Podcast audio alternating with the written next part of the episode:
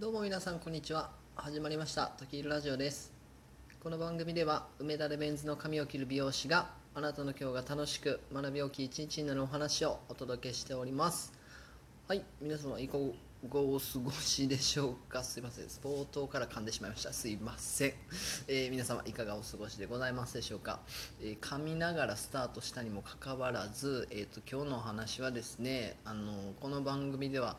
学びになることをできるだけお届けしようと思うんですが今日の内容ちょっとあんまり学びとかっていう感じがないかもしれません、えー申し訳ございません。あのちょっとねぼんやり感じたようなうん、なんか独り言的な、えーお話で今日はございます、えーちょっと暇だなという暇つぶしだなという感じの方は聞いていただけると嬉しいかなと思います、えー今日はえタイトルとしまして「どの時代でもタフな人がリーダーになる」というお話をさせていただきたいなと思います、えーなぜこれを考えたというかお話をしようかと思ったかと言いますとまあ今日ですねあの普段ちょっとうちの会社でウェブ制作でお世話になっている会社の、まあ、担当の元担当の方ですね。今ちょっと偉くなられて、あのうちの担当では厳密に言うとないんですけれども、あのまあえっと、以前から紙をさせていただいているのでちょっと久々にお会いして、まあ、あの感じたというところですね。えーこの方は、まあ、今お話しした通りですね。もともと現場で営業されていた方なんですけれども今管理職になられております。でちょっと最近どうですか？みたいなお話を聞いていたら、まあ、かなり激務だというお話ですねあのどこまでやってらっしゃるのかというのはあのはっきりとは分からないんですけども、まあ、当時営あのうちが取引始めた時からよく働く方だなというか非常に優秀な方だなというのを感じておりまして多分その当時と変わらずあの非常によく働かれているんだと思うんですよね。でまあその方はですね、えー一度体を壊した一度じゃなかったかもしれないですね、まあ、少なくとも一度体を壊したというお話も、えー、と昨年末かなんかに聞いた覚えがあったので、まあ、本当にちょっと体に無理が出るぐらい働いてらっしゃるということだったんですよね。まあ、ここに関してはあのーお仕事をする上でですねここまでやるかどうかというのはですね人によって議論が分かれるところなのかもしれないんですけれども、まあ、やはりあのこれだけ優秀でこれだけよく働く方っていうのはあの会社にどんどん必要とされて、えーいろんな重要な役割を担っていくようになっていくんだなと僕は感じております。でこういったタフな優秀な方ですねやはりどんな時代でもこういう方というのが人をまとめる立場にあるんだなということを僕は感じております。まあこれを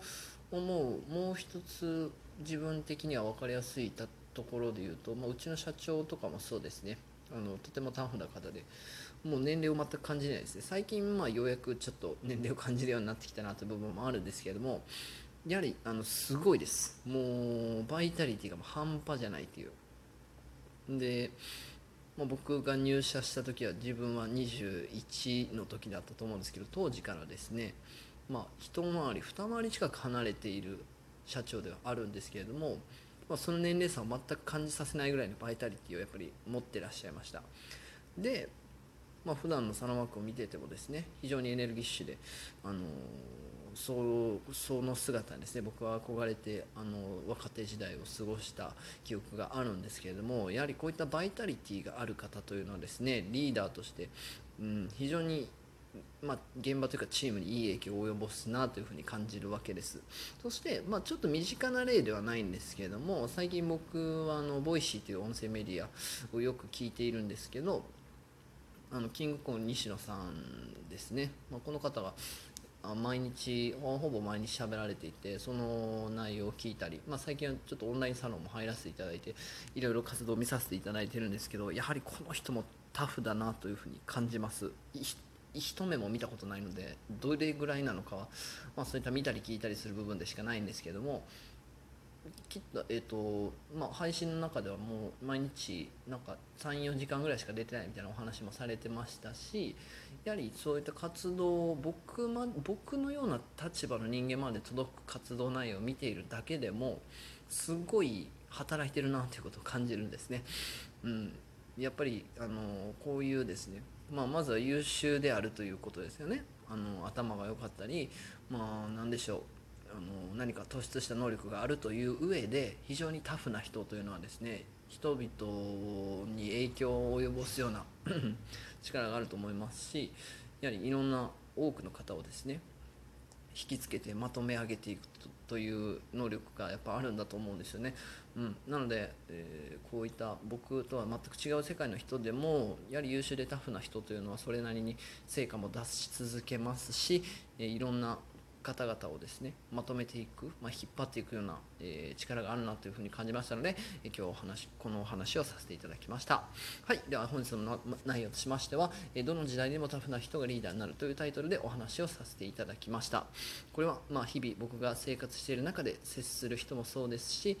自分が見たり聞いたりするようなちょっと遠い人を思い浮かべた時もですねやはり優秀でタフな人というのが、えいつの時代でもリーダーになるという、え、お話でございました。はい最後まで、え、聞いていただきありがとうございました。素敵な一日をお過ごしください。